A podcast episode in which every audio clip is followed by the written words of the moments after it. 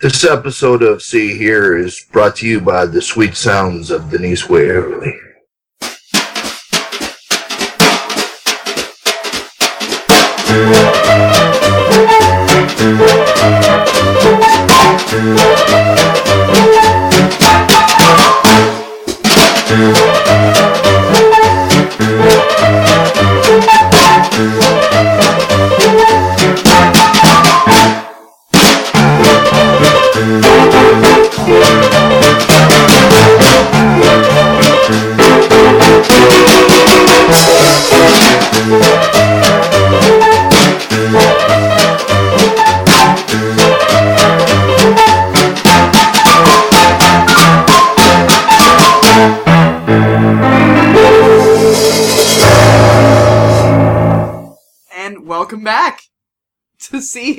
The music movie podcast.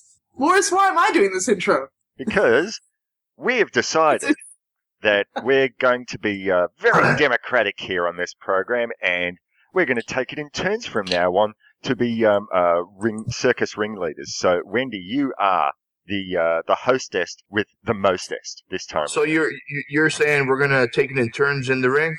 Yes, I'm going to take turns knocking you each out. That's what we're doing. yeah. so there you go. Yeah, yeah. Wendi, you take the reins. All right, yeah. Well, uh, first of all, shouldn't we go around and talk about what we've been doing in the past the past month or so? What movies you've seen? What you've been up to? I guess we should. Um, all right. Well, uh, okay. Well, it's, who wants to go first? All right, I'll go. f- I'll go first since you're all rushing into it. Hello, my name. My name is Morris, and uh, I'll, ju- I'll, I'll do the quick intro. We, we got Bernie Sticky in Bath. Hello. We have Hello Tim, there. Tim Merrill in Seoul, and we have the hostess with the mostest, Wendi Freeman in Chicago. And my name. Oh, Hang on, sh- shouldn't the hostess be making these introductions more? But she hasn't. already. Uh, She hasn't done it, so I think, oh, oh, you know, she's I'm- not going to learn unless you just let her get on and do it, Oh, all right, okay. Wendi, you know, I've never reintroduce hosted. I've never hosted a podcast before. What do I know? oh no, double page spread. Okay. Um, Okay, so I'll talk about what I've been um, watching and listening to recently. I'll just mention uh, one film and one CD.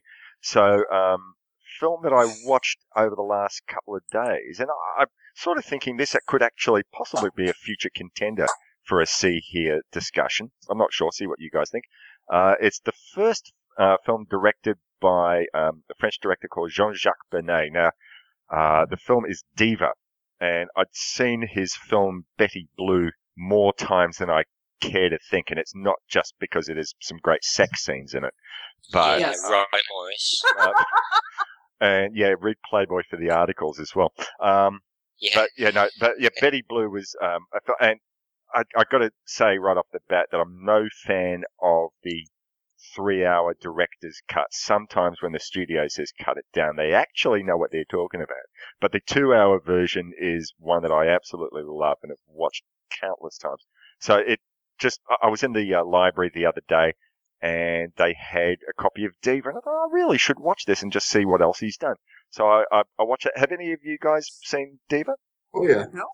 Okay, I haven't well, seen it for about 25 odd years, so I, I remember hardly anything about it. So all right. So for for those of you out there who uh, may not have seen it and uh, don't know what the film's about, it's um uh this fellow. He's uh he's a postman, and but he also loves his music, and he goes off to a concert of a uh, an American opera singer who's I can't remember the name of the actress, but she absolutely she's gorgeous and has a beautiful voice, and he's completely smitten with her, and he records her concert. And she has this thing where she believes in the purity of the human voice and doesn't want to ever uh, record in a studio, doesn't ever want to be recorded. She just wants to perform in concert, and that's it. So he goes and records. So basically, for his own personal thing, but he's making a bootleg, a classical bootleg, effectively. And the results are he there. It's a story of two tapes. There's his recording, which we got some shady uh, record studio owners who want to sign her, assign her to their label, who want to get access to this tape that he has. But there's also another story completely where a cassette's been left in his motorcycle bag that's going to break open a European prostitution ring. So he's basically being chased by two people who want these two different tapes, or two different groups of people who want these tapes. And it's a bit thriller and it's a bit love story and it's very European looking what is a European film. And it absolutely looks gorgeous. It gets a little bit convoluted at points, but it is definitely worth a watch. And for a first film, it's, it's incredible. So I'd recommend that Diva by Jean-Jacques Beineix. And the uh, CD I want to bring up that I got about, no, maybe a week and a half ago is, it's a best of, and I know that some people sort of think that best ofs are, are uh, lame, but I wanted to get into this. is the best of John Doe thus far, or this far. And John Doe is the uh, bass player and, and one of the lead singers of the group X. And we're going to be uh, discussing with uh, Eric Reanimator an X album in uh, in April. Actually, we're, so we're going to do. There are two bands called X. There's an Australian band called X. So I, I figured it might be a nice thing to discuss an album from each of the X's. So we're going There's also a band in Japan called X Japan who had to change their name to X Japan. Oh, really? Maybe we want to throw them into the mix as well. yes. Their lead singer plays a, a glass piano. Oh, what? Why? Yeah, and he, he wrote a comic book. That's amazing. Well, very, very, very talented lead singer. But um, anyway, so on this album, it shows more of a, um, I don't know, I guess a rock and roll and countryside of uh, John Doe. And as uh, Eric put it to me during the week, he said, not knowing I'd already actually sort of bought this best of, he said, you want to listen to some of John Doe's solo stuff. He's yet another case of a punk singer who's turned into a crusty old country singer. It's, it's not quite, but it is a mixture of roots, rock, Americana, sort of thing. And uh, I'm really digging that, and I'm digging the X albums uh, that I've been listening to over the last week as well. The best of John Doe this far. So um, that's what I've been uh, grooving on in uh, the last week or so. Nice. Did you check out that Flesh Eaters uh, LP yet, Morris? Did you I- get a chance to? I haven't had a listen to that, although I did listen to a couple of uh, tunes on YouTube after we last spoke. Uh, Okay. Sticky. And uh, yeah, I didn't mind that. So uh, I'm definitely looking forward to listening to that whole Excellent. Flesh Eaters. Is John Doe is John Doe on that album? Um, Because I know he played on no. one or two of their albums. Okay. Or is it? No, I think he is actually. Yes, he is. The, Uh, I uh, think uh, it was a different lineup pretty much with every LP, but I believe John Doe's on that one. DJ Bonebrake is on that one. Dave Nice. Alvin is on that one. Well, let me know when you get around to it, Morris. Yeah, I'll look hopefully over the next week. For, uh, I'd like to do that. Nice. 'cause, And uh, for all you listeners out there, we're talking about uh, a minute to pray, a second to die. Or was it a second to pray, a minute to die by uh, Flesh Eaters? Either way is great. excellent. No, looking forward to that. Thanks, Ben. Tim? All right, I'm in. I guess I've been watching a number of uh, documentaries. I guess in research for some potential future episodes. First one I watched is the Grant Hart documentary. Oh man, I, how have I still not watched this? Yeah, every everything. It's really it's really um, interesting retrospect into an artist that is kind of continuing to do his own thing or dance to the beat of his own drummer. Uh, no pun intended. But uh, it's it's interesting to see the parallels between uh, Grant Hart and Bob Mould because the both of them, you know, were two linchpins in Husker Du, which was probably one of the biggest influential bands for me growing up in the 80s and 90s.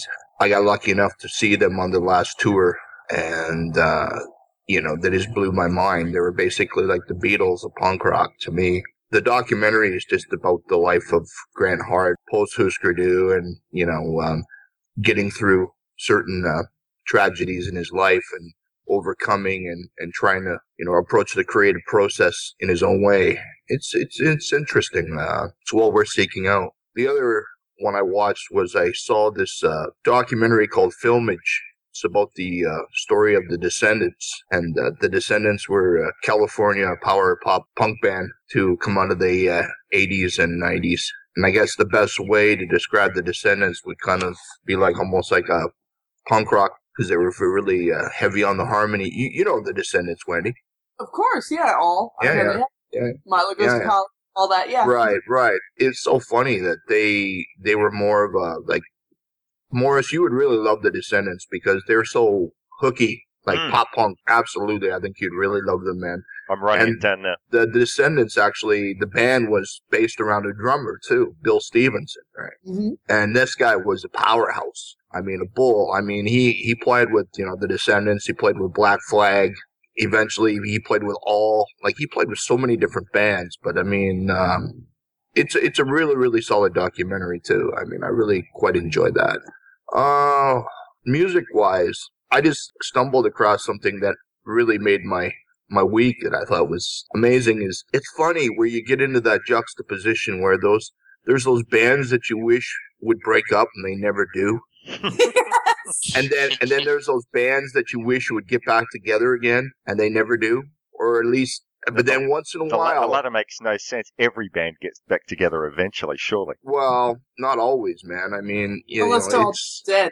Unless people are dead in the band. yeah No, that- well, no, that- You, you get you get one one surviving member, and he gets you know five session musos, and he still calls the band by its original title. I'll, I'll think of one before we're out. right but uh once in a while you get those bands that decide to come back after so many years. And it's either you know abysmally the, the screaming shits or it's uh it turns out to be pretty amazing. And i had two really amazing surprises this week. One was uh, first is the return of uh, Swervedriver. Oh, huh. and they've got a new album coming out and it's really really good i mean i've i've heard in advance of it and it's really damn good. Their uh, lead vocalist. Man he's a wicked songwriter and like the new album is just fantastic. I really love it. Adam franklin that was uh, just having a brain fart in the am no it was adam franklin as their uh, singer lyricist. Fantastic band. The other one that really blew my mind that bernie would like is uh, there was a band out of texas and they were, you know, you know the Trance label, Bernie. Uh, yes, yeah, yeah. Yeah, Trance Syndicate, right? Well, Y- You might say were- there's a bit of a connection. right. If you know, They were very- might be. yeah, carry on. They were very like kind of a noise, noisy uh, punk rock based label for the Butthole Yeah. Surfers. Uh, King King Coffey, the drummer of the Butthole Surfers, started that label. But they, they were focused on a lot of the noisier ends of the spectrum, you know, like bands like Ed Hall and the Pain Teens and, you know, that kind of thing. But anyways, there was a band that I really glommed onto in the early 90s that I loved called the, they're called the Cherubs. And, Oh uh, yes, yeah. I've heard they've got some new stuff coming out. Yes. yeah, they've got a new album coming out after 20 years. And, you know, what's really funny is that you figure, you know, after 20 years, you kind of lose some of your piss and vinegar and your aggression or just your ability to just, you know, throw your balls into a blender, right? But, oh my God, man, like I just heard that new single and it was just like, oh, like the kids, this is how it's done. This is how it's done, you know?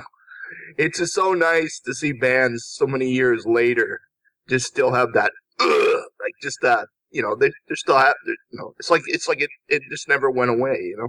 Wow. Probably is a, a good adjunct to both of those selections that you made there. I saw something on uh, YouTube. I can't remember who made the post, but they had Bob Mould on uh, the uh, Letterman show, and he did Yeah. a couple of songs from, uh, from so good. Beauty and Ruin, and there, there's the Grant Hart connection, obviously. But what you just said there about showing the younger kids this is how it's done, it was completely a case of that. Oh my goodness, he had Oh yeah. so much energy, so much piss and vinegar, and I, Apparently, I haven't got that album yet, but I'm I'm uh, gunning for it now. Apparently with that, that live recording like, at the Letterman show, apparently dust was falling off the ceiling of the theater while they were playing. like, yeah. But I mean, you know, had had any of you guys ever seen Sugar live? Yes, yes. And also, That- my band played a Halloween show as Sugar. We played all of Copper Ah. Blue one Oh, really? with uh, with a band called the Husker Dudes. Wow. That But was, it was- one of the best times of my life.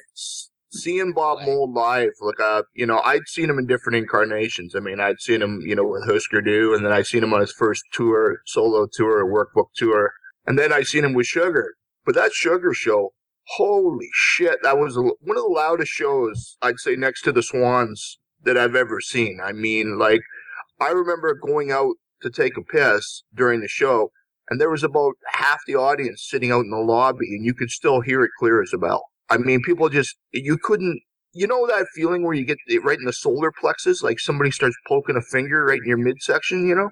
That's, that's what it was for the whole show. And it was just the three of them, you know, like, I mean, just the trio, but oh my God, man, like people come out of there and it, you know, we used to joke, you know, I used to say that there, there was a head, headlining band, the Bees, and that every, everybody else opens up for the Bees, right?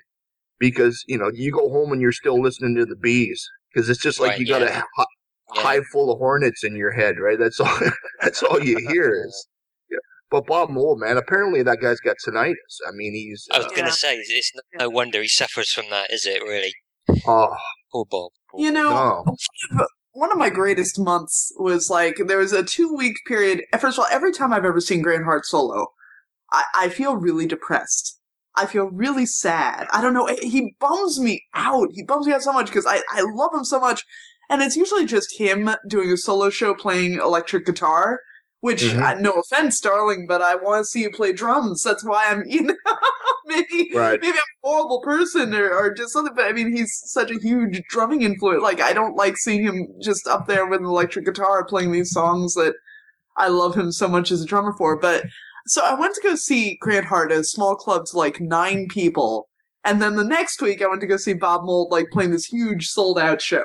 Yeah. And I was I know so what you mean. depressed. Well, that's like you know, I saw Grant Hart with uh, Nova Mob Mhm. uh, back in the '90s with uh, Nova Mob and Run Westy Run, and I think you know everybody was sitting on the floor by the end of the night, like you know, and and it was just like it was almost like a campfire sing along thing, you know.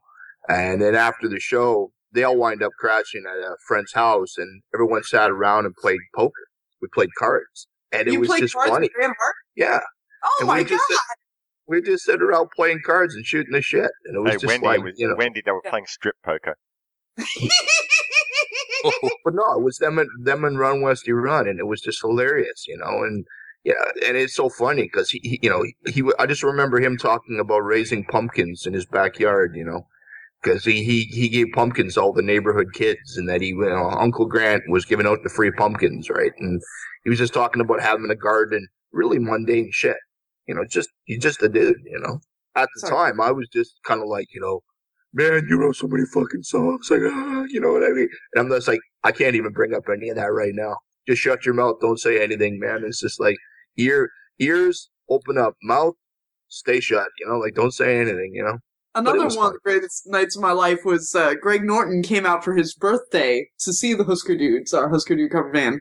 Not my Husker Dude, but my friend's Husker Dude cover band. And and yeah, and he went up and he played with them. And he is just like the most good natured person. Like he is such a sweetheart. Greg Norton's amazing. Right. Right. Yeah. And he still has that mustache. He still has it, and he he runs like Nice. a wine, like he runs his own winery now. He does like wine distribution. He wants he has like a wine distribution company. Like he's really doing well. Yeah, he he was running his own restaurant, I think, for a while. Mm-hmm. He- Yep. because he's a he's a he's a five star chef. I mean, that guy knows his shit. But Yeah, you know what's really funny? I'm not to go off on a little sidetrack, but like one of the funny things in the Grant Hart documentary is that he's saying, you know, well, why didn't Greg Norton write more songs in Husker Du? He didn't write any songs, and it was, apparently there was a deal between him, Grant, and Bob that you know Grant and Bob would write all the songs as long as he got to drive the van. He he had to drive the van everywhere they went, but then Grant.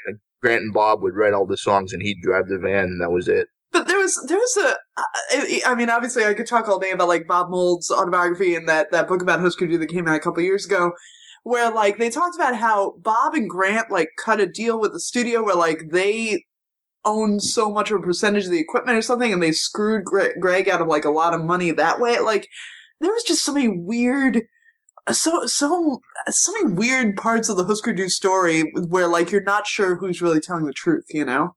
I Absolutely. think you get three guys in a van together for a couple of years.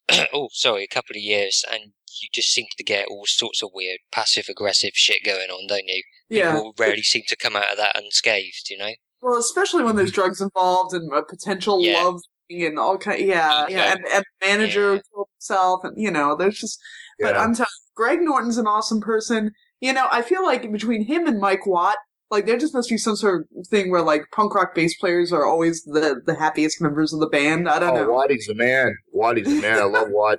I love Watt. We should do that Morris? Minutemen documentary sometime. Yep. Oh, Yeah, absolutely. yeah. I'm up for That's that. yeah. Yeah.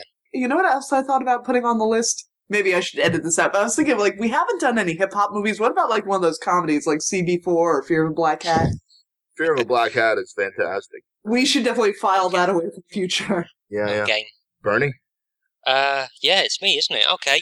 Uh, well, two things uh, quickly. Uh, movie I saw last week um, from 1959 called The World, the Flesh, and the Devil. guys heard of this? No. No. Stars Harry Belafonte, so there is a slight musical connection. Um, and it's this bizarre uh, kind of end of the world type thing. Harry Belafonte is a miner, uh, and he's trapped underground uh, when a nuclear attack happens. Uh, he manages just to sort of scrabble his way back up several days later, makes his way to New York, uh, and it's just deserted. So uh, he's on his own, trying to piece his life back together. Um, and then Inger Stevens shows up, uh, another, as, as far as I can tell, the only two survivors. Uh, and so they kind of develop this strange relationship. Um, but then, Mig- uh, sorry, not Miguel Ferrer, Mel Ferrer, who I believe is Miguel's dad, hmm uh, he shows up. Um, and so you've got this kind of weird triangle going on, uh, and the kind of racial aspect comes into it because, uh, you know, Inger wants to be with Harry, but um, you know, conventions back in the uh, in the fifties still it was it was a little frowned upon. So uh, so yeah, I don't know. It's it's a really interesting movie. The um the some of the dialogue actually is a little bit clunky, and it comes from uh, a sort of novel. I don't know whether that's down to the original writer or screenwriter or what, but um, it's full of some really interesting ideas. It's beautifully shot. There's, I mean, God knows how they got these huge swathes of New York completely deserted with just Harry Belafonte running down the middle of the street. You know, So are we What saying this is the call it? Omega Man starring Harry Belafonte? I, I was just thinking Omega Man. kind of, yeah. No vampires though. It's just you know, Omega it's, it's a Man man-made thing. There's that shot in 28 Days Later in the beginning with the highway, They the empty highway, and They Apparently they only had- morning. they? yeah, they only had five minutes, five minutes or so to get that one shot. So, like, you know, like when you say how could they clear everything out, it's probably like right at the crack of dawn at 5 a.m. when, you know, all this shit's going. Yeah, yeah. But it's uh, yeah, it's an interesting film that um I'd never heard of uh, up until a little while ago, to be honest. And Harry Belafonte's, you know, he was a good actor. He's I've seen him in a few uh, pictures, movies, and I think he's pretty underrated as an actor. So there you go. It's worth checking out. Interesting. Uh, and I will quickly mention an LP which um has totally kicked my ass. Uh, I came across it about a week ago. Now it's by uh, two guys, a guy called Patrick Cowley and a guy called um probably gonna pronounce this incorrectly. Jorge, Hor- George, Jorge. Jorge? How would you pronounce that with the J? Jorge. Jorge. Jorge. Jorge. Jorge. There you go, You, Jorge. you don't have any Um, do you? no, well, no, no Jorge's any. I've never met a Jorge. I've never even spoken about a Jorge before. uh, but Patrick Cowley and Jorge Soroka, I believe he was called. Now, Patrick Cowley was um, a dude who sort of studied uh, electronic music at uh, music school in San Francisco. Went on to become a big part of the kind of gay club scene. He actually produced "You Make Me Feel Mighty Real" by Sylvester Oh, I remember Oh, that. uh, and he's he's generally regarded as one of the uh, the sort of founders of the whole sort of high energy type thing, which was you know obviously the, the kind of gay disco thing that was prevalent back then in the early eighties. But um, from about 1906 through uh, sorry 1976 through to about 1980, he recorded intermittently with this guy uh, Jorge, and it's it's freaking amazing. It's like if you can imagine Suicide jamming with the Ramones in like one of the clubs that Al Pacino goes to in Cruising, just absolutely insane. Real like so dumb. Their profound lyrics about like watching TV and wearing leather jackets and stuff like that. But a, a real kind of weird electronic synthy kind of swooshes, and then like real Ramones sort of Ramalama kind of stuff. But yeah, th- this LP it's a compilation of that stuff, and it's called Catholic uh, and it was reissued a few years ago, uh, I believe, on I think the Dark Entries label, something like that, who do a lot of early '80s synthy stuff. But it's uh, it's freaking awesome. It's really good. I was gonna say, is it is it kind of in the same ballpark of like early Killing Joke type stuff? No, it's a lot more kind of synthy and dancey, and I very see. much coming from a sort of electronic uh, sort of point of view. No, I was gonna say it's just that like you were saying, like the dancey, but then the heavier end of things. Because I was saying, you know, how Killing Joke mixed kind of like you know that tribal punky stuff with almost Yeah. like disco. Yeah, no, this uh, Patrick Cowley was coming more from a sort of disco point of view, so it's got that sort of you know kind of electronic disco feel. But Mm. with, I mean, this stuff in particular, uh, this uh, Catholic album just, I don't actually think there's any guitars on there at all, but it's just kind of the songwriting, the lyrics, and particularly uh, Jorge's delivery. He's kind of like a, you know, a kind of weird, twisted take on uh, Joey Ramone. Although Joey Ramone was pretty weird and twisted anyway. But uh, Right. Patrick Cowley also did uh, an LP uh, which was reissued a while ago called School Daze, which was incidental music which he made for um, a studio that was uh, making gay porn videos in the early 80s. Um, and that is just, again, it's kind of crazy. It's like, you know, Tangerine Dream scoring gay porn. It's what the hell's going on? But it's great. It's really worth checking out. And uh, unfortunately, he died very young. He died in 82, 32 years old. He was one of the uh, sort of early victims of the AIDS epidemic. So uh, he was misdiagnosed because people just didn't know, still at that point, didn't know what it was and what was going on. So uh, he died super young, but um, kind of left this uh, back catalogue of amazing music, which is only really now I think people are beginning to pick up on. So uh, Patrick Cowley, look him up and check out some of his stuff because um, very interesting guy and very interesting music. Makes me want to shake my booty. Doesn't happen very often. So, I'd so there you go. That's my uh, that's my choices this month. Yay. Oh man, I saw a bunch of movies recently. I went to the theater for one day and I uh I saw both Paddington and The Boy Next Door. Paddington is amazing, isn't it? Paddington was better than than people would expect it to be. I'm really I enjoyed the hell out of it. It was great. I felt like a lot of the little visual storytelling things were very sort of Wes Anderson-y, like the design of the house and the way they would do like frame uh, uh you know scenes and stuff. I thought that was really Yeah. neat. I I'm I'm gonna come out and say that I enjoyed Paddington. I think it was a great movie.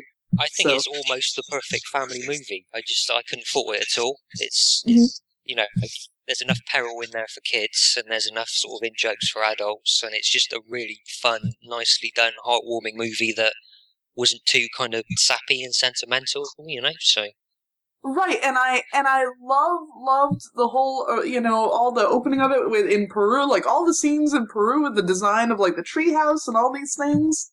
yeah, yeah, yeah. No, good stuff. Oh, good. I'm glad you liked it, Wendi. That's awesome. Yes, yeah, as a as a diehard childhood Paddington lover, you know, I really enjoyed it. So, and then eh, but like SpongeBob SquarePants is like dominating the the uh, the block the box office this week. And I'm like, how the fuck is that doing better than Paddington? Like that's ridiculous to me. I feel I don't know, but. People have no We're taste. Americans. We're Americans. What the hell, you know? We're, I'm sure people don't know who the fuck Paddington Bear is. You know. I, I, last night I was getting one of my one of my comic friends to draw me a mashup of Paddington and the Punisher. So Punisherington. Nice in a blue duffel coat with uh, floppy hat and skull on the exactly. Because I was trying to think, Yeah. like, who's the comic character who wears like a coat that you can make look like Paddington? You know, I was trying to think of that. But, but yeah, and uh, what else? Oh, I saw Birdman recently, Mm. And uh, So were, you, Yes. were you a fan of uh, Antonio Sanchez's drum score? I, I liked it. I liked the drum score a lot, but See, uh, I'm I'm with you. I really really loved it, and I'm a huge fan of uh, Antonio Sanchez. Anyways, uh, Pat Metheny's drummer. But. Yeah. um, I, I oh, that's remember- who it he is. All right. Yeah, I saw um, Pat Metheny back in October, and um, as as much as I'm a huge fan of Metheny, Antonio Sanchez was for me the highlight of uh, of the band, and they're all absolutely brilliant musicians. Yeah, actually, I, I really thought that that drum score worked uh, a treat for that film, and yet I can't remember who it was, but someone on the GGTMC group said that it drove them nuts. But Yeah, uh, for me, yeah. that was absolutely it, it- for me. It was a highlight. I, I, I Yeah, I loved it. I absolutely. think it Yeah, I, yeah, I preferred the score over like all the fancy camera work stuff. I, I really the score might have been my favorite part of the movie, you know. But I'm, I'm with you actually, Wendi. I, I think the movie's overrated, but the, the Yeah. score was excellent. Yeah. I don't we remember. can't Dick- say that very loud. We I can't say it very loud. I can't remember if, if I um I, I spoke about this with Tim yesterday, and maybe I spoke about it with you, Bernie, as well a week ago. My position on Birdman is it sort of reminds me a lot of those Charlie Kaufman films of uh, the late '90s, early noughties, and you know, really, really, really clever. But for me, the Kaufman film that I always come back to is Eternal Sunshine of the Spotless Mind because it's so Yes. clever and it has heart. Whereas the Mhm. others, they're, they're very clever, but the emotion of um, Sunshine that keeps drawing me back. And I think that Birdman could have been great if the uh, emotional side, which they were working towards, but it just doesn't really get you there. So what you're left with is how clever it looks rather than uh, how uh, there's an emotional core that's at, at uh, the center of it. Well, I was having the conversation. I think it was uh, Jason Wedgwood and I were talking, and I and we both decided it was like it's like Noises Off. You know, like, you remember that movie Noises Off about the Broadway production? Like it's it, it yeah, it's it's a lot like that, only with a washed up superhero guy. You know, or it's kind of like Bullets over Broadway, only with a washed up superhero guy. It's kind of uh you know, I just I just felt like, oh yeah, I feel as though I've seen this like, oh, crazy Broadway production gone awry. I feel like anyway, yeah, like I, I feel as though there there are just a lot of movies and Birdman is kind of one of them where like halfway through the movie you're like, somebody's got to fucking kill themselves already. That's gonna happen. Just fu- somebody just fucking do this already. I just I just feel like there are just certain movies where I'm just waiting and waiting. It's like, oh, somebody's gonna die at some point. Just let it happen soon. There's several points in Birdman where people are sat on ledges quite high up on the top of buildings, and I was fully expecting someone to just, you know, go over the side. Yeah. Right, exactly, So- exactly. Yeah, I'm just like, somebody just didn't jump, happen though. push Edward Norton off. Edward Norton was great, but I, I think he was just playing himself, wasn't he? I don't think that was much of a stretch for him at all. Yeah. Also, I watched um I watched a, a western recently called The Salvation, and it stars Mads Mikkelsen and Eva Green and Jeffrey Dean Morgan. Ah, yeah, I've I've heard about this. I thought this sounded quite interesting. What's it like? Yeah. It's very good. It's very good. Like Mads Mikkelsen is a Danish settler, and and uh, you know, of course, things happen, and he has to go on a course of revenge. And uh, and Jeffrey Dean Morgan is is uh, the the main bad guy, and he's just very sinister. Eva Green is uh, is mute, like she's uh, the mute wife of this you know this this one bad guy, and and she's of course she's spectacular and very menacing in her own way, the way she always is. So I enjoyed it. I think Salvation is very good. Excellent. I'm going to check that one out. All right. So, shall we take a break and then come back and we'll discuss Allison Anders' Grace of My Heart? Living in another world. You've been at this a while, huh? Lady singers, they just don't sell. Male vocal groups, that's that's the ticket these days. You know, I wrote it. It's very nice to hear. Thank you. It uh, really is. Listen, the song is yours, guys. What you wrote here, Beautiful. Denise, we need a B-side. What else you got? The voice behind their power is Denise Waverly. I talked to Redbird today. They'll sign you for one single. I don't have a song to sing. So write something. Isn't that what I pay you for? So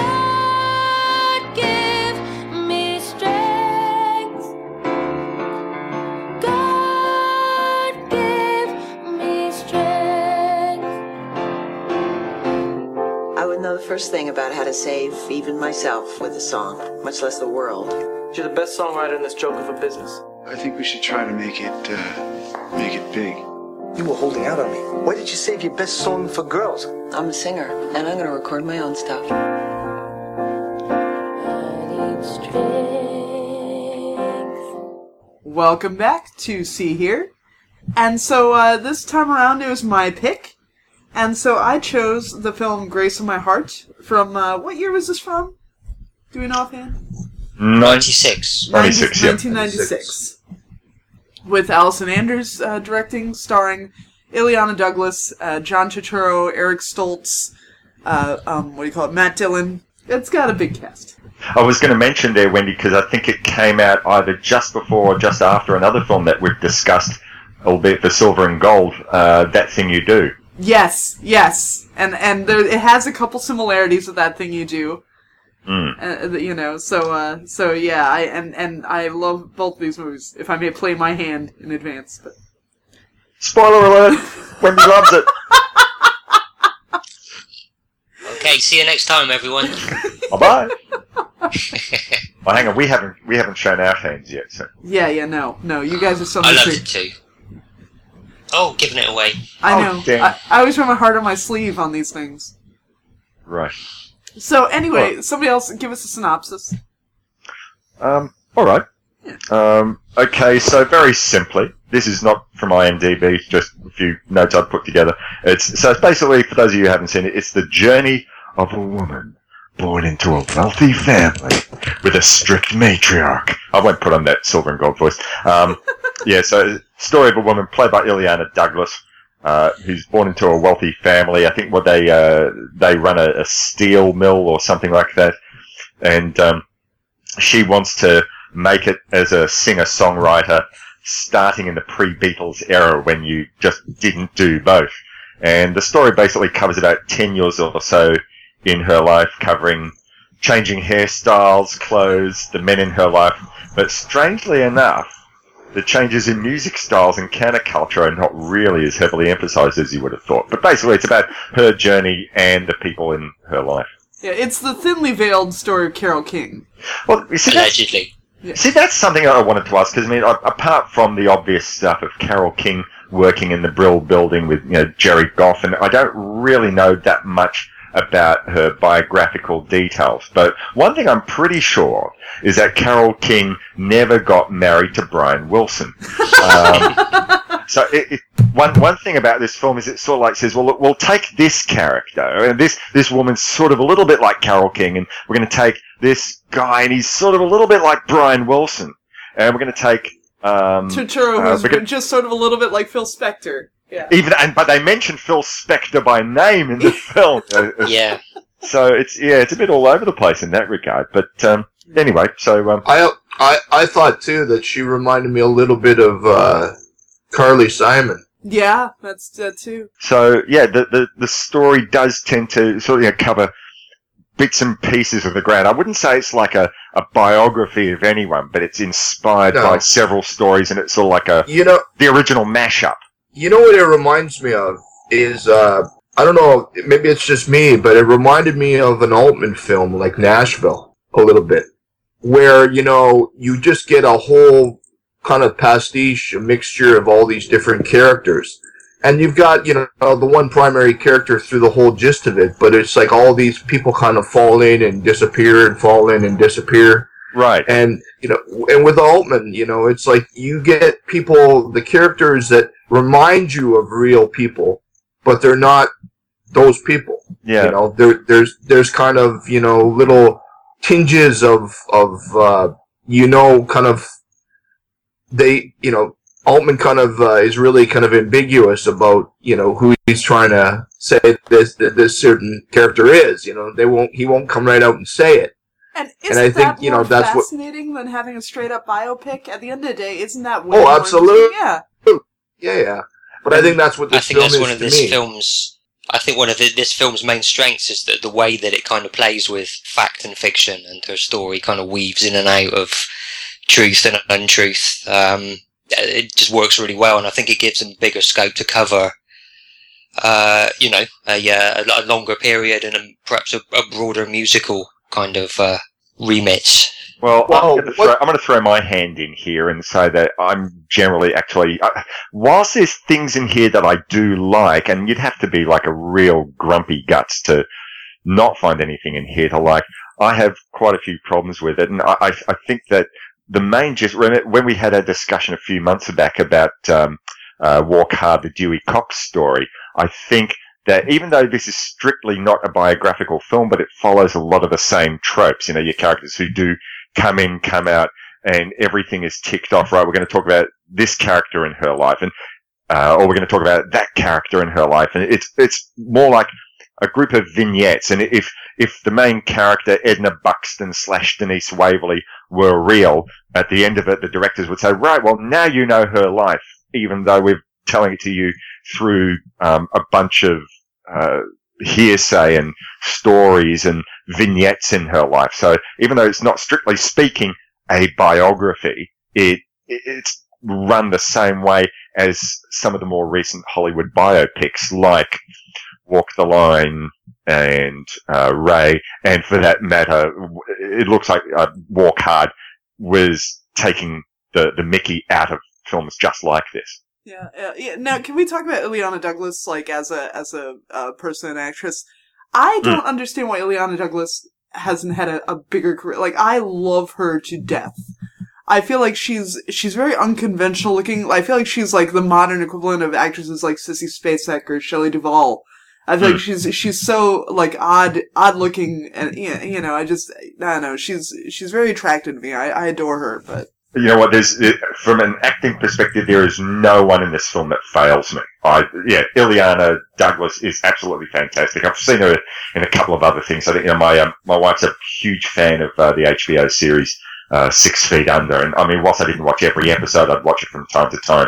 And uh, she was in there, and uh, you know, playing her uh, her, her quirky does her quirky sort of character sort of thing in there. what was Um, the but, uh, Oh, I'm sorry. I'm sorry. No, no, go on. Go What on. was the, the Nicole Kidman film where Nicole Kidman killed her husband and Ileana Douglas was like the sister-in-law and figures her out? Was it to die for? Yeah, to die for. To die for Gu- Gus Van Was it- Zandt. she was the Yes. uh, yeah yeah yeah she was the weather uh, weather Mhm. presenter Yeah. wasn't she Nicole Kidman yeah. Yeah. Yeah, yeah. I like her in that too. And she isn't Ileana Douglas. Uh, she's in. Is it Stir of Echoes as well? The Kevin Bacon Yeah, ghost flick.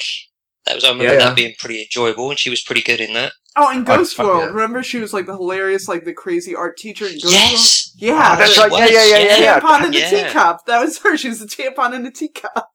I don't, Wow, I, yes, yeah. I don't know if you've seen this, Wendi. But, um, I'd listened to an interview with uh, Ileana Douglas. I think it might have been on the Projection Booth podcast, and they were talking about a web series that she'd put together. It's it's strange. Ah, I can't remember the name of it, but it's basically it looks like it's been sponsored and paid for by IKEA, and it's these six or seven minute little um, stories. That she's um, she's basically playing a version of herself and she wants to leave Hollywood and she doesn't want to, um, you know, make films anymore. She just wants to work in IKEA, uh, sort of being as that person who walks around the store and greets you and uses her entertainment skills in the IKEA store. Damn, I wish I could remember the name of this, but I watched a couple I of episodes. watch. I would watch And the she- hell out of this. She she produces this. This is her baby. It's uh, a- a- an Ileana Douglas production, and it's. Uh, I mean, look, it's not the sort of thing which I, they've done about four seasons, three, four seasons of this, and she's won awards for it. And they've got all sorts of famous Hollywood people making cameos in it. And it's really the strangest thing out. Now, I wouldn't say it's completely altogether successful, given that it's actually paid for by IKEA. But you, you should, uh, I'll, I'll- I'll send you a note. I'll put a It's- note up on the page when I remember what it's actually called. Can we find this on YouTube or something, Morris? Yes, yes, it's all on YouTube. The whole thing is on YouTube. Is this like the That sounds Ileana Doug- amazing. Is this like Hang the, on a sec. Keep talking. I'll, I'll find out what the name is now. Hang on. Is this like the Ileana Douglas IKEA version of those like Clive Owen BMW movies? Is that what this is? Easy to assemble. It's called Easy to Assemble. There you go. What else could it be called? Yeah. Yeah, yeah, exactly, exactly. Which IKEA It's, products never are, but you know. Uh, it's it's very strange. I mean, I, I would have felt that, that I've watched about two, three episodes, and I think it would have been probably uh, easier to take if it wasn't done with IKEA's uh, approval. But you know, they had to film it, um, scenes of it in the, in an IKEA store, so obviously it's going to take their their approval. It would have been a, a little bit more twisted, a little bit darker, maybe. But otherwise, yeah, it's it's worth a watch. It's worth a watch. So yeah, that's an, another bet, uh, Renault cap. I bet if you go round to uh, Ileana Douglas's house, if she invites you round for dinner, and you go round, and it's just like IKEA shit everywhere, all, the, all the couches and shelving and a dinner table and like all, the- all the you know the uh, saucepans and stuff. She'll cook dinner for you in. Yeah, so we All get to uh, IKEA. eat on her Bjork table or her, you know, uh, Norski Yeah. Bookcase or whatever. Right, right. And she serves you coffee and those little vanilla biscuits that you get from IKEA at the end. the Swedish meatballs, the frozen lingonberries. yeah, yeah.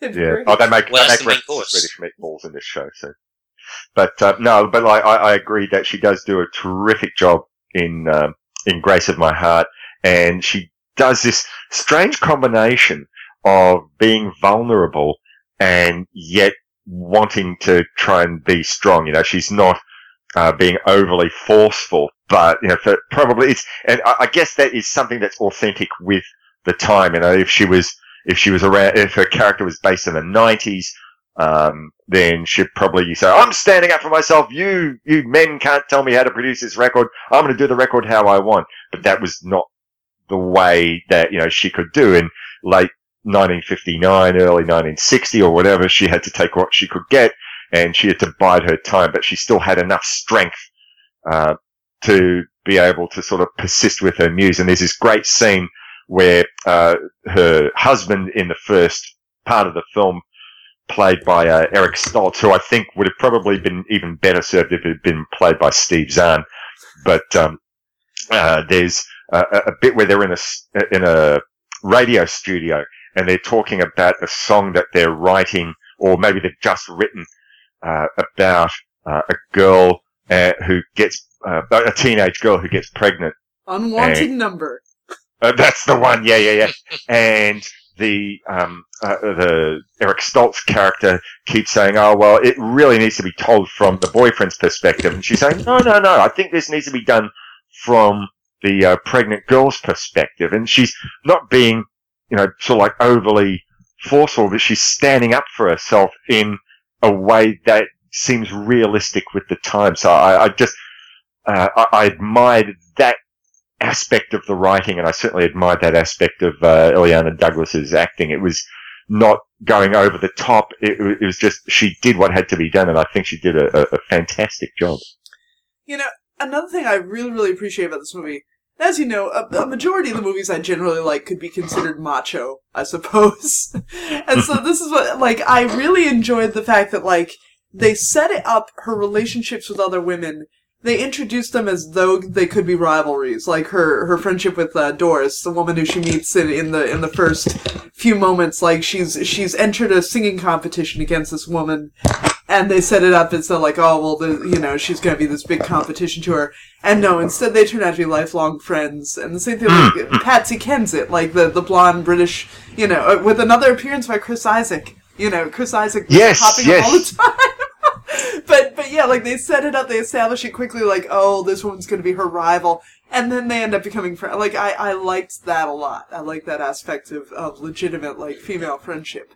Yeah, no, no, I, I completely can see that, and she's um, uh, she's I, I think though in general she's the sort of character who wants to see the best in in everyone, and um, you know, I mean, like even you know the the, the men in her life, uh, she wants to try and believe in them, but it seems to be the women who, yeah, you're right, she could have had this rivalry on, but she doesn't want to antagonize, she doesn't want to butt heads, and they just they find that they find that way, and uh, yeah, no, her- she's her, her character is a good character. She's a she's a positive character. She's just trying to break out of her mother's uh, domination, I guess. Um, so But even that, it's like she breaks out of her mother's domination, but then she has to break out from her husband's, you know, and. But yeah, it was great because she was always looking for like a way to work in her friend Doris or a way to work in her other. She was always looking to get her friends gigs. right, right. So, what do we have to say about the soundtrack? The soundtrack, I remember being a big deal because it teamed up like 90s indie rockers of that time with classic songwriters. You know what? This is the first time uh, because it's been a long time since I watched the film. But going back over the credits, and it said um, that the Riptides were played by Redd Kross. Yes, thought, they're oh, in the movie! Yeah, the, the McDonald brothers. I was so happy. no. Um, holy moly! And also, Um, Kim Gordon does the voice. Like, you can hear Kim Gordon singing, um, whatever that song with There's the little girls trouble the girl, doesn't she? Right, yeah, that's her. And, and, Yeah. uh, yeah, and then I noticed, like, I noticed, like, oh yeah, Shawn Colvin is in the movie, and, and Jill Yes, Sobule, yes. Jill Sobule's in the movie. J like, Mascis is in there as well. Right, yeah, it was so much. It's so Yeah. funny because it's such a weird 90s. It, it's a 90s time capsule as much as it's a 60s time capsule, you know? Yeah, yeah, yeah. A- And uh, was it Larry Klein who produced a lot of the songs and uh, co-wrote some of the songs? Uh, and you know, so that meant that there was access to Joni Mitchell. So you know, Joni Mitchell wrote something. Uh, even uh, it, I think the song "In Another World" was written, co-written by Jerry Goffin with uh, I'm not sure if it's David Hidalgo or someone from Los Lobos, probably Hidalgo. Uh, and uh, you know, Jerry Go- just to get Jerry Goffin's involvement in this film. Holy moly! So, uh, but of course, I think the- it speaks volumes for the uh, the film as well. That, that you know they, they did the homework and they got the correct people. Uh, you know, particularly for the soundtrack to contribute. Because if it was just a bunch of people doing pastiches of this or trying to write this kind of stuff, and the fact that you've got you know a lineage of people who you know who who were there at the time, Yep. actually contributing to the soundtrack, it it gives it that kind of you know because quite often when you see films like this and you have a soundtrack where people are writing songs which are supposed to sound like something but it's not quite that, that because they couldn't get the rights or the right people that i think that could really take you out of it but uh, th- they get it spot on in this i think. Yeah, look, I, I think Wendi and Tim and I had spoken about this on Silver and Gold when we talked about uh, that thing you do, and that was a film where, apart from obviously you know the title song, which had been written by um, uh, Adam Schlesinger of um uh, Fountains of Wayne, I, I think mostly the songs, which might have been written by Tom Hanks himself, they got it so wrong. It's like, right, let's let's work to a, a style, but the song itself doesn't have to be particularly memorable. Whereas I think that, um, well, I mean, look, I I wouldn't necessarily say I'm going to go out and get the soundtrack album of this, but the songs by and large do tend to work a whole lot better. But I've lost count of how many times I've listened to God Give Me Strength. And this is even at a time before I could count myself as being an admirer of, um, of Burt Bacharach. It's only been maybe the last 10 years where I've sort of come around to acknowledging just how strong uh, an arranger and uh, melody writer Bacharach actually is and has been. But um, uh, yeah, by and large, I think that the songs do do actually sort of work in this film. It's funny because I have such admiration for that whole Brill building period. I don't know. I, I love the idea of just pop songwriting as as a business, as just like you lock yourself in with a piano and a partner, and that's it. You're just going to churn out songs. I find something so so weirdly admirable about that. It's the most corporate version of doing anything. It's the most like anti-artistic way, but I I love that. But I, I, look, you know what? I understand that. That makes sense to me because Yeah. I've never, I've never. I mean, like, I, I can understand if someone says, "Oh, look, a melody popped into my head and I quickly wrote it down," but I've never sort of gone down the John Lennon school of thinking, which says, "Oh, uh, there are melodies; they're all flying through the air, and sometimes we just have to reach out and grab them." And, oh, And that's no. the Matt Dillon, like that's so much. I thought it did such a great job differentiating between like the Eric Stoltz character and the Matt Right. Dillon character. That's what Brian Wilson, like when they're showing the What- interview with what- him, he's just like, yeah, go on, Tim. What was it? Just me, or like I? I felt that Matt Dillon, you know, they they totally miscast him for that role because I don't know. It just he just felt so like him, wearing kind of a wig and just like you know, really, really, can you dig that? Can you can you dig what we're trying to do? Like, uh, and I'm like, I'm just, it just didn't work for me. I don't know. Like, I did, I just, he was trying to, he was trying to channel Keanu, I think, and it and it just wasn't working for him. I don't know. Like, it, he just, I don't know. I just felt like he was miscast. Yeah, that's the only that's part of me. the film that falls flat for me. It's like, oh god, I wish they could have cut like some of that bullshit with the guru guides. I'm like, oh, I just, I Yeah, wish they yeah. cut some of that. yeah. Look, I mean, I, I mean, if it was lot a of- different, go if it was a different actor, maybe I could have, I could have accepted it more. But I don't know. With just with Matt Dillon, it was just like, ugh. Well, who Look, you I think- cast as Is, is it because um, I was going to say, is it because it was obviously Brian Wilson, and you know Matt Dillon looks about as far away from Brian Wilson as you can possibly get. right. So Who would I cast Is- as is that- Brian Wilson? Yeah, who would be your fake Brian Wilson? Well, they're making a Brian Wilson or is it Beach Boys um, a narrative film at the moment. I can't remember who's in it, but that sometime this year it is, it- it's coming out.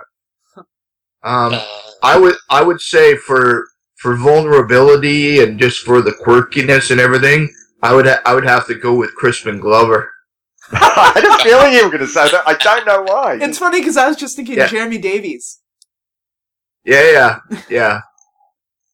He's I Or was like, say Crispin Glover- Gosling, but he should be in Crispin everything. Glover has that kind of you know, Crispin Idris Glover Elba has that or kind of awkwardness. You know, those Idris are the guys. Elba. that- Yeah, Idris Elba. Yeah. What? Why can't we make Brian Wilson black? Come on. You know. right.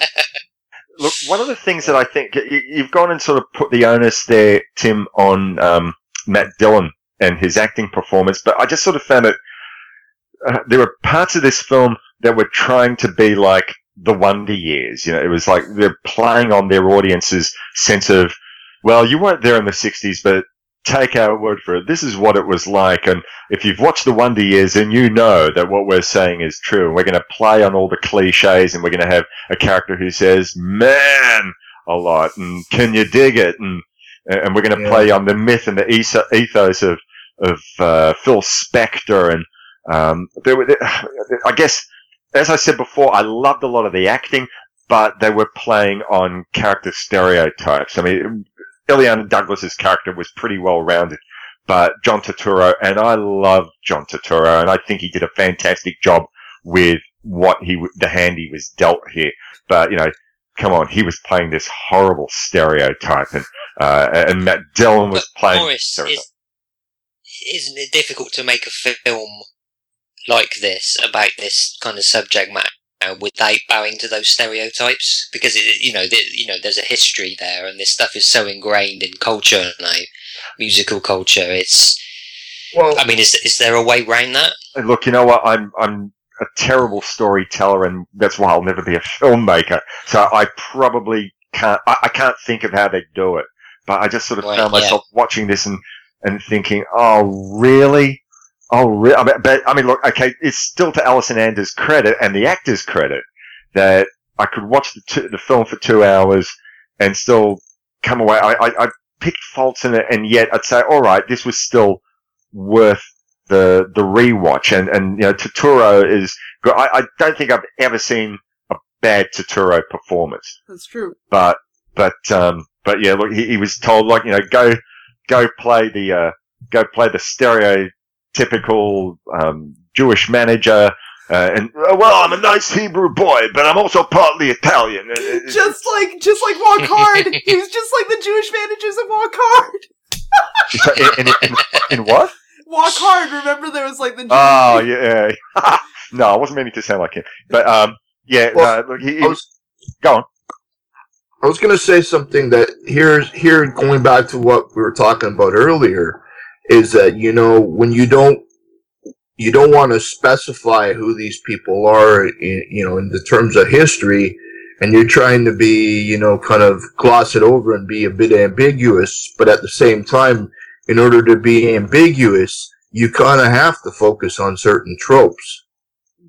Yeah, look, I, I acknowledge that, and I, as I said a minute ago, I probably struggle to think on how I would do it differently, and yet, sort of watching this, I'm thinking that they they sort of didn't really know quite what was the best way to do it. They thought, right, well, okay, we can't afford the uh, the rights to do a story about Carole King and Jerry Goffin because the the copyrights for the uh, for the the actual songs would be way too much. So what we have to do is make up our own story and nudge, nudge, wink, wink will allude to the fact that it's Carole King. Hey, why don't we bring Brian Wilson in? And hey, why don't we you know, bring Phil Spector in? Why don't we, why don't we do all this and make a bit of a, a mashup? And it just didn't seem satisfactory. And it probably, okay, worked out better than a straight out Carole King biopic might have been.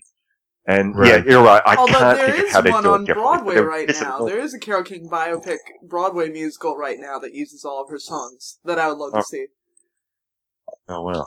But uh, Okay. but the thing that I love so much about Turturro is, I mean, obviously, if we were making a movie about Phil Spector, he would have been batshit insane. But the, Turturro was like the best friend. Like he could have easily been like the hard ass manager. He could have been a dick, but he actually fostered her career and really wanted her to do that solo song and to do, you know, like he was always encouraging. And then like I love the scene when when they're when you know when she's kind of giving up on life and they're in that shitty commune and he comes in and he rescues her from the commune like i love Right. that he was he was a, Uh, he's- a friend That scene where they're they're sat by the swimming pool and Yeah. uh, you know they're just screaming at each other, and the camera just goes right into them whilst they're shouting, and then they're embracing and crying, and it just kind of pulls out again. I, I thought that was really nicely done. That real that was that's one scene like in the last third of the movie that completely pulled me in. Um, Yeah, and, and I that think was that great. Turturro should have been nominated for some award for that. for- Another for- scene that I loved so much was the scene where they're in the club and Turturro's introducing her to Eric Stoltz, and they're all just like dancing and they're all being manic and they're all being goofy and like I thought that was just like such a fun way of framing a scene. That was just such a fun way of, of propelling the action in it, you know. Turo can uh, twist with the best of them, can he? He was he was going for it there. He really was. I wonder if there was any influence from the nightclub scene in A Hard Day's Night. I wonder if they were sort of like looking towards that because it sort of reminded me a little bit of that. Now, what about the uh, the Bruce Davison character, the uh, the the DJ guy? Like it it's it struck me as it was so funny to me. I felt like he was so much older than her, but I guess like he kind of needed to be since he was sort of that grounded, uh, mature character in the Hmm. movie. But Right, right. I mean, that, so His that, role was oh, go on. it, it, it, so I was going to say his role was a little slight. He was just there to kind of serve that purpose more than he, he- you know, he wasn't a particularly well defined or developed character. He was just like you know the older, more mature guy who represented everything that uh, the Eric Stoltz character didn't. Mhm. for her to uh, you know to fall in love with. Um, and then you know have a little bit more heartbreak so she could write a few more songs about it. So yeah, I, I, I think he you know it wasn't badly handled. There just wasn't much there to handle with him. I guess that's um, the sort of thing. uh, Like it, we should be sort of thankful that the film just runs at two hours, and yet they potentially have enough material there to make either a longer film or even like a you know two two-hour TV movies or something like that, two-part. And I just uh, I, I spotted on IMDb just now. Apparently, uh, Boyd Rice. You aware who Boyd Rice is? Oh yeah, uh huh. Oh yeah. yeah. Yeah. Apparently, he was in this playing a Lee Hazlewood type character, but all that stuff was cut out. Apparently, so can you imagine that? Uh, that's just a crazy casting. That's really bizarre, isn't it? Well, I know he's good friends with Al. Yeah, well, makes sense. Yeah, yeah. Yeah. You go. Yeah. So, had any of you seen um, the other things from Alison Anders, like Gas Food Lodging, or Oh yeah. or yeah. his? I was I was about to say that I think that um, from my perspective, I've always seen her her films as kind of a real she had this uh, stand on uh, in through most of her films. I mean, most of her films, you know, she really goes out of her way to present really strong women and women women that come through, you know, hell and back in in, in different ways or just the the exploration of women finding themselves um, empowerment. I, I, I find that um, the majority of her films kind of portray that. For, at least for me, that's what I get out of them. Yeah, So the only- like I the said, only, it's, um, it's not often you get these strong portrayals of women's friendships. Right. So now you So were going to tell us a story about um the the version of God Give Me Strength that is not on the soundtrack. Uh, not okay, not so much about the song itself, but uh, we were speaking off air earlier on uh, about the scene in which um, uh, Ileana Douglas's character she finally gets a chance after being told for many years that she only can write for other performers, uh, and she finally gets this chance to record a single for herself, and unfortunately goes out and it flops. But we see the there's a scene in the film, maybe it's the most famous scene in the film where she's performing God Give Me Strength and there's a piano player who's performing and uh, Ileana Douglas is standing at the microphone and she's wearing a crop top and uh, she's uh, jogging up and down on uh, foot to foot and moving from side to side. Sorry, say that again? It drove me nuts. All I can think Yep. is like you're you, you know like it's not going to sound good in the recording. Stand still. Well, well, here's the thing, actually, Wendy. I was listening, as I mentioned uh, earlier on, to uh, a, a podcast. Okay, so there was uh, we got we got one. I think the projection booth. They interviewed uh, Ileana Douglas, but I'm trying to think. There was another podcast where uh, they spoke with Alison Anders. I can't remember which one it was. Uh, oh, sorry, no, no, wasn't. Sorry, that wasn't it. It was um, uh, it was a, a, a typed interview with Alison Anders done by I think Justin Bozung and uh, it was either in that one or the Ileana Douglas one where they said that in fact um, uh, Ileana Douglas was she watched Kirsten Vigard who does her voice her singing voice for the film she watched her in the recording studio sing God Give Me Strength because they recorded all the songs before they actually um, acted to them in the film which I would have thought they would have done the other way around. And she said that she was basically copying what Kirsten Vigard did while she was recording the song. So in fact, that's what Kirsten had done while she was uh, recording the song. Thinking, well, right, it's good enough for her, then that's what I'll do. She was taking inspiration, thinking, right, if it's good enough for a recording star to uh, to do that, then um, I might as well do that. So that's actually based on uh, what she'd seen. and, and it's it's interesting because they had um, performers in this film, like uh, you know Douglas herself, and uh, allegedly Matt Dillon can also sing. And, and I know that uh, Ileana Douglas, she uh, is apparently a, a I don't know if she's an accomplished musician, but she does play she does play the ukulele, and she's um, performed live at some big multi-thousand ukulele concert conference or something like that in uh, New York but uh, it, she actually is a singer. So um, she was always really sort of uh, confused. She made the, the best of what they ended up doing, but she could have sung that bit herself. But uh, in in the end, they got um, Kirsten Verga. Now I can't remember what else uh, Kirsten has uh, overdubbed voices for, but she's I don't know if she's ever like acted in a film or we've seen her acting in a film, but she's a voiceover girl. So um, anyway, yeah, that was that was based on my story. Move on. and yet the Kirsten Vigard version is not available on the soundtrack. Right, right. Which uh, I think Alison Anders had said in this interview she continuously regretted. So I don't know what there was the story with that. Whether there was only um, whether there were uh, performance rights or some sort of weird weird shit. Uh, I mean, look, personally, I love the Elvis Costello uh, Burt Bacharach version, but there's there's a strength and, and power and vulnerability all at once in the version that we hear in the film. Just the piano and her voice, and man, I could quite listen happily listen to that over and over and over again. She does an absolutely beautiful job. So not particularly uh, related to what you were talking about there, Morris, but Mhm. uh, I'm just on IMDb here, Oh yeah, looking on the uh, recent posts on the message board. Uh, one of them is: Is Bridget Fonda's character a lesbian? that was also a very entertaining uh, segments. I, thought- I that was once again I liked it was it was interesting about how uh, you know Ileana Douglas uh, uh, drew such inspiration to, to you know to write these songs for people from things that were happening to them rather than her own experiences.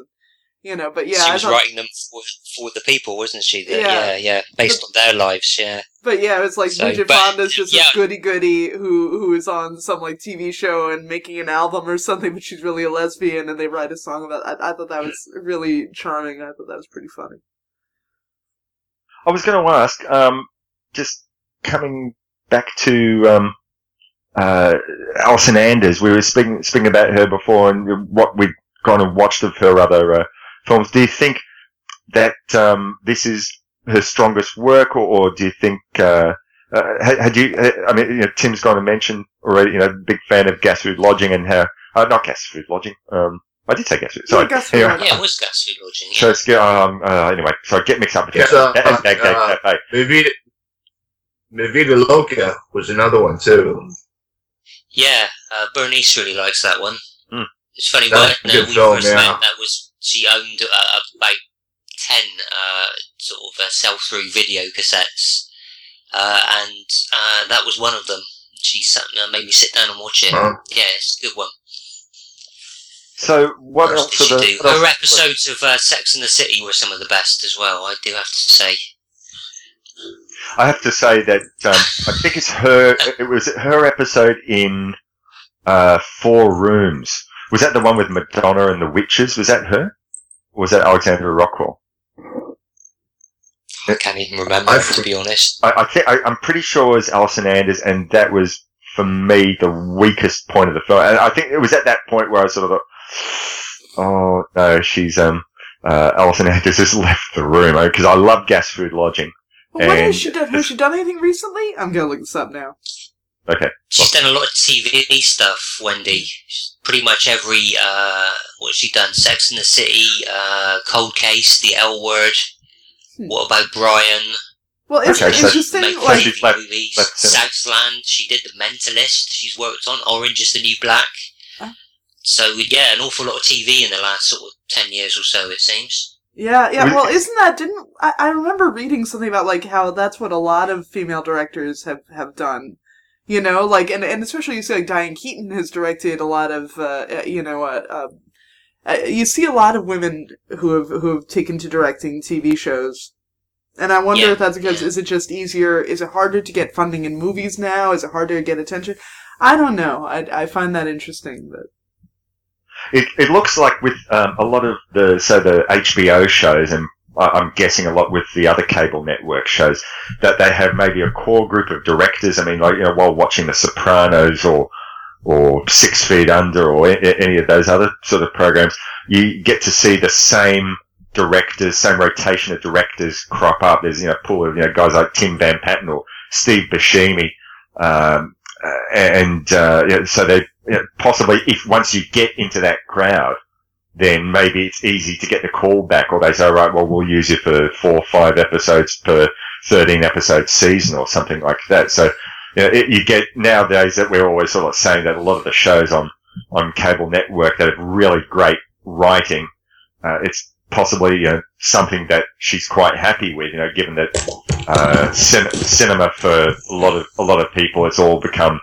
uh, you know, how many, how many McDonald's cups can we sell on this franchise for this film? Whereas a lot of the quality writing is going into TV, so she'd probably be more than happy to be part of a pool that they keep coming back to for, uh, for, um, uh, for, for these cable network shows, if, Yeah. if that's what she's working on. Yeah, I want to say like Lexi Alexander has spoken about that too, and uh, yeah, I like I like her a lot too. But but yeah, it definitely seems to me I as think um, so I was going to say I think in, in that industry, in the TV industry, I think if you prove that you're capable, you can go in and you can do this job because you know they crank out so much. You know, uh, your average American TV show has somewhere between 13 and what 26 episodes per year. It's an awful lot of work. So uh, you know, I guess if you're a capable director and you work well with the producers and you know the team, then it kind of makes sense that they keep asking you back to do that. So, oh, like here's an example: Leslie Linka Glatter. She has she directs uh, Walking Oh, yeah, Dead, yeah. Game of Thrones, Mad Men, The Wire. Like she's worked on some amazing. she's done everything, hasn't she? Yeah, Breaking Bad. Yeah, and uh, you know, you would think that she'd be more of a household name because considering she's done like every reputable show the past ten years. yeah. Looking at uh, Anders' uh, IMDb as well, she made a film in 2001 I haven't seen called Things Behind the Sun. Uh, the premise to which a young music journalist's dark memories are awakened when he goes to interview a female rock singer, and both are forced to confront troubling secrets from their pasts. Um, and that sounds rather interesting. That's got uh, a pretty good write-up and an interesting cast. Um, so yeah, that might be one to check out. We'll file that away. Things Behind the Sun. So as long as Not to be confused with Men Behind Bernie, the as long as it's not men behind the sun. no, definitely not Behind the Sun. I just wanted to make Right. mention one more thing related to God Give Me Strength. I have a note here, and, and Bernie, I'll see, you know, I'll run this by you. We were speaking about the American Music Club before, and I'd dearly love to hear Mark Eitzel do a cover of God Give Me Strength. I Oh. would do so much justice to it. Do you know? Funnily enough, when I was watching the uh, the end credits and the, the song was playing, I thought, man, it totally reminded me of um, well, the, the the album we did on um, Love That Album, Sixty Watt Silver Lining. Yes, yes. Ah, so, Yeah. Yep, yep. It just yeah, I, I would love to hear that. Yeah, he, um, should, uh, I'll- I'll give Mark a shout. I'll see if I can get it sorted, Morris. well, look, alright? you're, you're, you're a friend to the stars, you know, you, you know. well, um, I hang around with you guys, so No, no, but I'm talking about people Truth. like, um, like XTC, you know, I mean, well, Now, do we want to wrap it up? Just uh, so quickly, uh, just uh, I wonder what you guys thought about the um, the kind of period setting and how. I mean, ob- obviously, uh, we mentioned the uh, the wigs and, and the clothing and so on. Do you think? I mean, personally, I find a lot of movies which are set in recent history. Um, they don't look authentic because I don't know. Maybe we're not far enough removed Well, I'm gonna say for it to be I- period. But uh, do you think came this out- works? when this movie came out, I worked as a recording engineer, and so Oh, I really, I really enjoyed seeing sort of the progression of the studios. I enjoyed seeing like specifically how they changed the equipment and the and the you know the console. Like I enjoyed those little touches. But yeah, like the the wardrobe in the Excellent. So they got sixties, that. Yeah. they got that way. But the, the wardrobe in the sixties just was was hilariously bad. But I feel like that happens all the time. Yeah, I, I, yeah, and I think that's part of the course, isn't it, with this kind of film, unfortunately. Uh, I guess, especially when you're telling a film like over a 10, 12 year period, that clothing has to be there as a signpost. If they're not going to put on the screen 1967, Yeah. 1969, this, the clothes are the, the signpost. Okay, we've moved forward. It's, it's a really sort of cheap and easy way to signify the uh, the passage of time, isn't it? Oh, here's the uh, the flared trousers and the, the peasant blouse. so yeah, Yeah, as soon as Matt Dillon showed up in that Baja shirt, that was the end of everything. That was pretty bad. yeah. You know, the one the one thing I was going to say that really kind of uh, made me feel sad about this whole film was that, you know, I know that it's like we were saying, it was loosely based on true people, you know, but um, the whole craft of songwriting and the whole craft of, uh, you know, putting together amazing composition and the whole history of uh, where we've come from, you know, and the the evolution, you know, to eventually reach the point of where we wind up with such profound lyrics as "baby, baby, baby, ooh." baby, baby, baby, ooh. I mean, we've we've come so far, haven't we?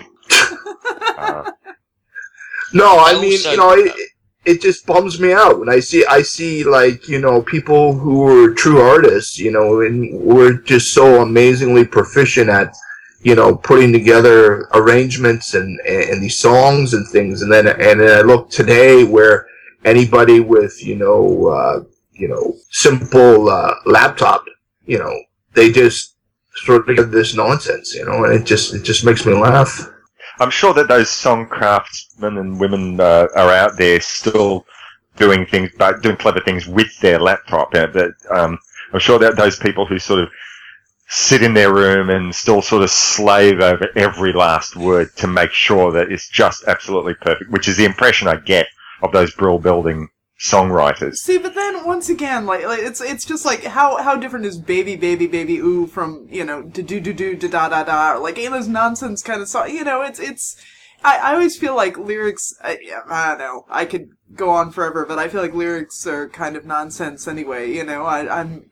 I just what do I know? I listen to the drums. You're more music than lyrics. yeah. Oh, you, you- you're not going to go trash the lyrics. There goes like two thirds of my other podcast. Holy shit! Um, no, look, I mean, I think even uh, the, here's the thing with, for me with well-crafted lyrics. I mean, not necessarily well-crafted lyrics, but if you have a song that's a whole package, and this is where I take notion with those people who say that oh, good good song lyrics are like poetry. No, they're not. Lyrics and poetry serve different functions, and you can listen to a song that's a great song overall, and you can sing the lyrics along to the song and not think that they're a, a bunch of shit. But if you go like you know to say like early Beatles singles, uh, Oh yeah. and, and really, you know, she loves you, yeah, yeah, yeah. Uh, it's it's maybe a little bit embarrassing if you sort of think about the think about the word. You think you lost your love. I saw her yesterday, and it's you know it's no great shakes, no great nothing great that's profound, but um, as a song overall, it works, and that's a lot to do with with uh, this period. It was factory, and they put things out, and the the songs of that time work well as songs. And I think what you're saying, Tim, Right. is nowadays the songs don't necessarily work well as songs. The, the lyrics the lyrics fail. And they don't even have a decent song to work with. Whereas, you know, back at that Right. time, maybe the lyrics could still be uh, somewhat Right.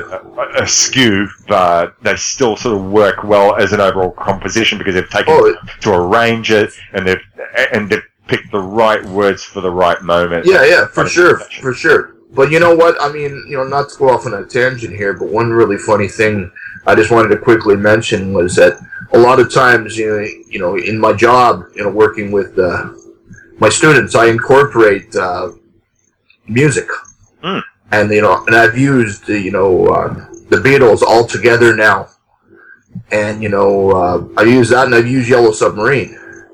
So you know, what's really funny is. Uh, you know, you get a, a group of students singing, We all live in a yellow submarine, yellow submarine. They're all singing along.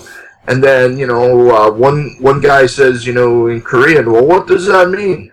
And then, you know, the other guy says, it doesn't matter. it's fun. And yet he's, You know, and that, got the gist, yeah.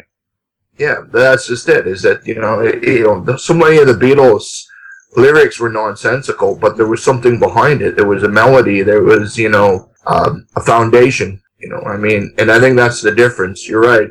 Is that you know today it just seems like it's just you know. But in the past, even when there were goofy lyrics, there was at least some type of catchy song or a jingle behind it. You know? Well, that's it. I, I think uh, a, a, a song will work if it has a catchy melody or, or refrain and bad lyrics. Yeah. Um, but a song with a bad melody and great lyrics isn't going to work so well, is it? Right.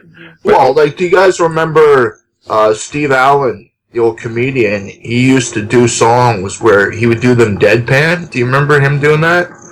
Where he- like he would he would do like for example the Beatles, "She Loves You," and he he would come out smoking a cigarette and he'd be like, "She loves you, yeah, yeah, yeah, she loves you, yeah, Like the William Yeah. Shatner album. Yeah. yeah." Have you he heard, just- that- he have you heard Peter come Sellers and did the Doctor Strangelove take on that? She No. loves you. Yeah, yeah, yeah. She loves. Oh, nice. I, I saw her yesterday. It's you she's thinking of, and she told me what Yeah. to say. She told me she loves you. Yeah, yeah. Yeah, yeah. So it's not what you got; it's what you do with it. Right. All right, so let's let's wrap this up. Otherwise, we could talk about lyrics versus melody all night long. All right, So we whose turn is it? Whose turn is it for the next film? it's Tim's. Tim. What are we going Right. with? Well, we're uh, going with. Uh, I think I'd mentioned it last time, but we had to postpone it because uh, I'm not. I wasn't going to be around, but we worked it out. Uh, we're gonna go with.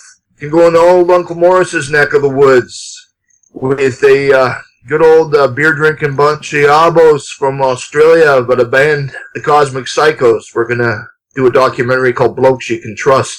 Yeah. Very uh, fun documentary. Nice day They'll- for they'll- a in the pub. Yeah, exactly. Yeah, if this if this film don't make you thirsty, nothing will. Looking forward to that. Uh, and uh, the month, and I should probably also say the month after that, we had a really wonderful response uh, to our post on the See Hear Facebook page. We want to um, have about four films this year from uh, listeners to the show, but just as our way of say thank you for listening to us. So uh, come April, we're going to be uh, doing the first of the listener picks for um, for See Hear.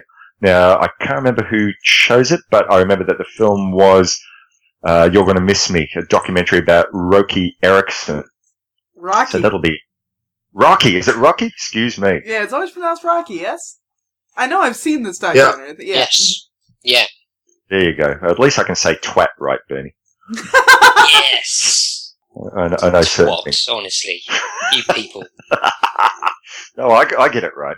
Uh, so no, it's James yeah. Curley. James Curley. So um, he'll be. Uh, it's his pick in in April, and maybe we'll see if we can get him on the show if he wants to. Oh no, he says he he wants to remain a listener for now, so no, he's not going to come up. But anyway, uh, that's that's April. But uh, yeah, so next month, blokes you can trust, the Cosmic Psychos. You um, yeah, you would have heard the Cosmic Psychos, Bernie, would you? Yes, yeah, of course, yes, yeah. Wendy? Yes. Yeah. Mhm. Good. All right. Well, really looking forward to this. Um, that'll be uh, so that's next month. Excellent. All right. So wrapping up, we are see here, and we will see here you next month.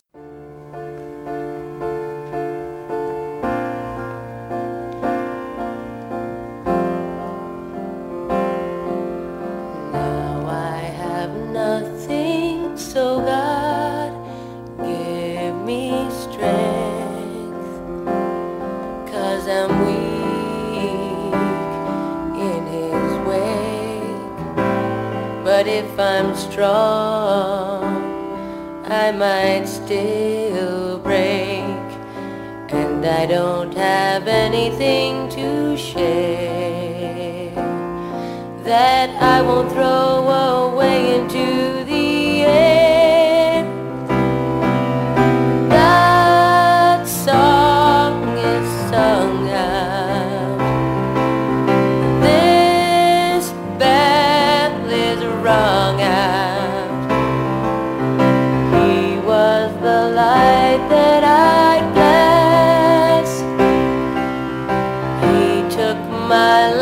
chance of happiness.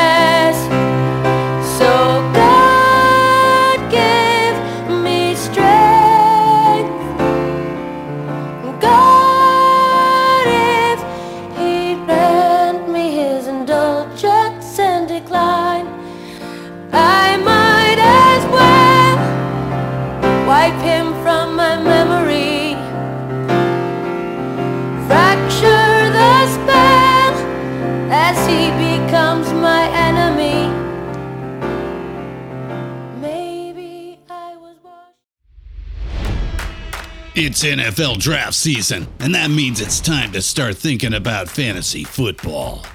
FantasyPoints.com features industry leading experts and prognosticators using proprietary hand charted data to help you score more fantasy points. FantasyPoints.com is the place to go for whatever kind of fantasy football you play. Whether you play fantasy football, daily fantasy sports, or do a little bit of everything, Fantasy Points has the meticulously researched content to guide you to victory.